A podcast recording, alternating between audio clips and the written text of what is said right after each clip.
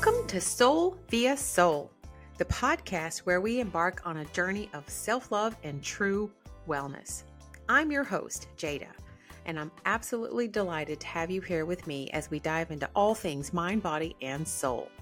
Now, what do you say we get this thing started?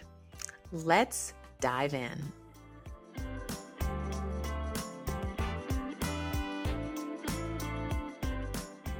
Those of you who know me know that I love to garden. And gardening is one of those things that feeds me and it feeds me, if you know what I mean. Obviously, it feeds my body, but it feeds my soul. It is one of those things that I guess I have come to naturally. I grew up with my family being farmers and just learned to always grow things and understand the connection to the earth and the food that I ate was always something I guess I took for granted now because it's not something that I know a lot of people have as their experience growing up. So I do see it as something very valuable and I'm very grateful that I had my generations of farmers to teach me um, my love of the land.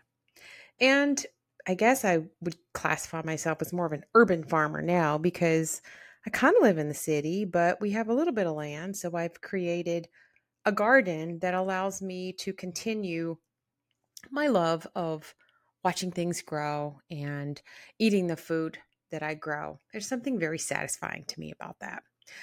And I was thinking today, as I was getting ready to go and spend some time in the garden, what the garden is to me and how life is kind of like a garden and how we are kind of like plants.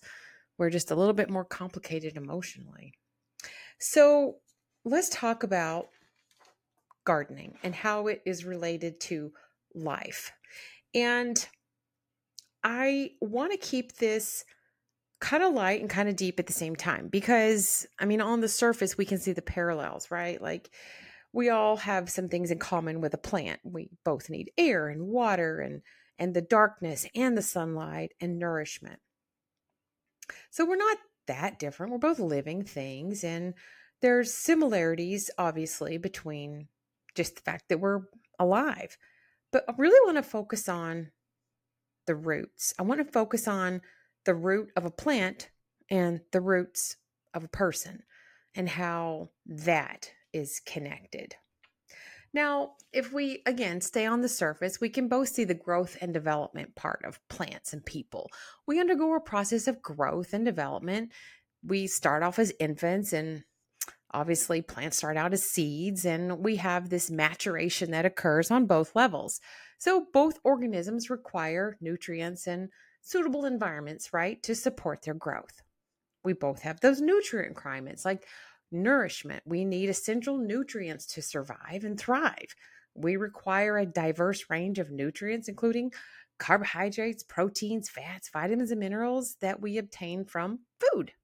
Plants, on the other hand, well, they require similar things, but they get it from the soil. And then they obviously carry out photosynthesis and they synthesize their own food, which I think we can say is really pretty cool. So then we have the whole oxygen thing, right? Like we need plants and they need us, and we require oxygen and we breathe in oxygen and release carbon dioxide, and plants absorb the carbon dioxide, carbon dioxide and release oxygen. And that exchange is also pretty cool because we have this sort of symbiosis that's going on. We're also both responsive to our environment. Plants and people exhibit both responses to the environment, but in different ways. People have a complex nervous system that allows them to perceive and respond external stimuli through actions and behaviors and even energy because we're energy beings and we can pick up on people's energy. Plants, although lacking a centralized central nervous system, can respond to their environment too through mechanisms like uh, tropism, where that's where, like a sunflower, like it it'll move throughout the day to track the sunlight. I've seen that in my own plants. Like the plants are the leaves are closer to the window. They're like grow bigger and and plants are responding to their environment obviously through sunlight and darkness and and the things that happen just in, in, in our environment. And having this interconnectedness, I think, is just cool because it really shows us that we're connected on a on a bigger on a bigger level. But what has the roots have anything to do with it? So let's talk about that. So while our you know, the outside parts of us, the part that we look at in the mirror and we adorn with clothing and and you know nails and all the outer stuff. I guess if you could see that is like the leaves and the flowers of the plant. Flowering plants you know they put on their leaves and their flowers for the world to see.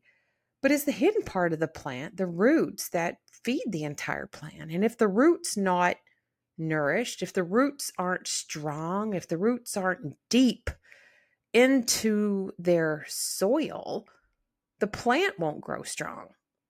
So the plant itself is really dependent on the strong root system. So if we don't have strong roots, or if the plant doesn't have strong roots, the plant itself won't grow healthy. And in fact, it's the healthy roots that create the healthy plant. The healthy plant then is able to fight off predators and diseases because it's healthy. A healthy plant's going to grow tall, it's going to produce more fruit. That's just the nature of having a healthy plant. But the plant isn't healthy because the plant's healthy. The plant is healthy because the roots are healthy. So, where are our roots? So, if we're like plants in so many ways, then what hidden part of us is actually supporting our growth, is supporting our ability to bear good fruit and grow strong and resist harmful things and be healthy. So we have to look at what is nourishing us. What are our roots? Our roots are going to be the things that are going to be the things we think on. The things that we think has the capacity to harm us or heal us. It's one of those rootlets, so to speak. So, roots have rootlets, which are smaller parts of the root itself. And if you've ever transplanted a plant, you know what I'm talking about. You got the big roots and you got the little roots. So, the things that we think actually feed into our brain. The things that we think create healing in our body. The things that we think have the ability to turn on or off our sympathetic or parasympathetic nervous system. The things we think are vital to developing a strong root, which encourages a strong person. So, what are you thinking about yourself? What are the things you say to yourself about yourself? That's really important. That's part of your root that is going to anchor you into your truth. What about your food choices? Just like a plant gets nutrients from the soil, we get our nutrients from the food we eat. Whole quality foods are going to nourish our body. When we nourish our body with whole quality, nutrient dense foods, it's going to grow our roots. It's going to encourage a strong body. It's going to allow us to flower and spread our leaves, so to speak.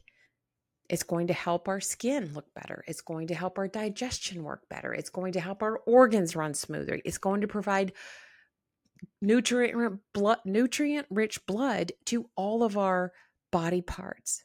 Food has the capacity to heal us. And it's also one of our roots. Choosing high quality, nourishing food is a root. And the other thing that is a root in your life is movement. The way you move your body also helps you develop a strong root. Just as the sunflower moves its head to follow and track the sun. When we move our body, it also has the ability to bring healing to the body. It allows us to, again, heal our gut, which encourages and promotes improvements in our mental health. When our brain is strong, when our organs are strong, movement is one of those things that creates the healthy system. It's a root in our life. Another root for us is our self care. When we are rooted in loving ourselves, when we are rooted in knowing our truth, knowing our worth, knowing our value, we then pour into ourselves. When we love ourselves, eating healthy is easy. When we love ourselves, we actually make time to move our body because we understand that it's a self loving gesture and it's going to propel us on our journey to wellness and it's going to deepen our roots. And I would also say that our connection to our soul is a root. We are more than just people with a body that is matter and dense. We are energy beings. We have a soul. We have this yearning and this connection to follow our dreams and our passions and connect to each other and our world in a more meaningful, sustaining way. That connection to our spiritual self is also a fundamental root in how we deepen our love and deepen and nourish our body because we're deepening and encouraging and loving our energy body, our energetic selves.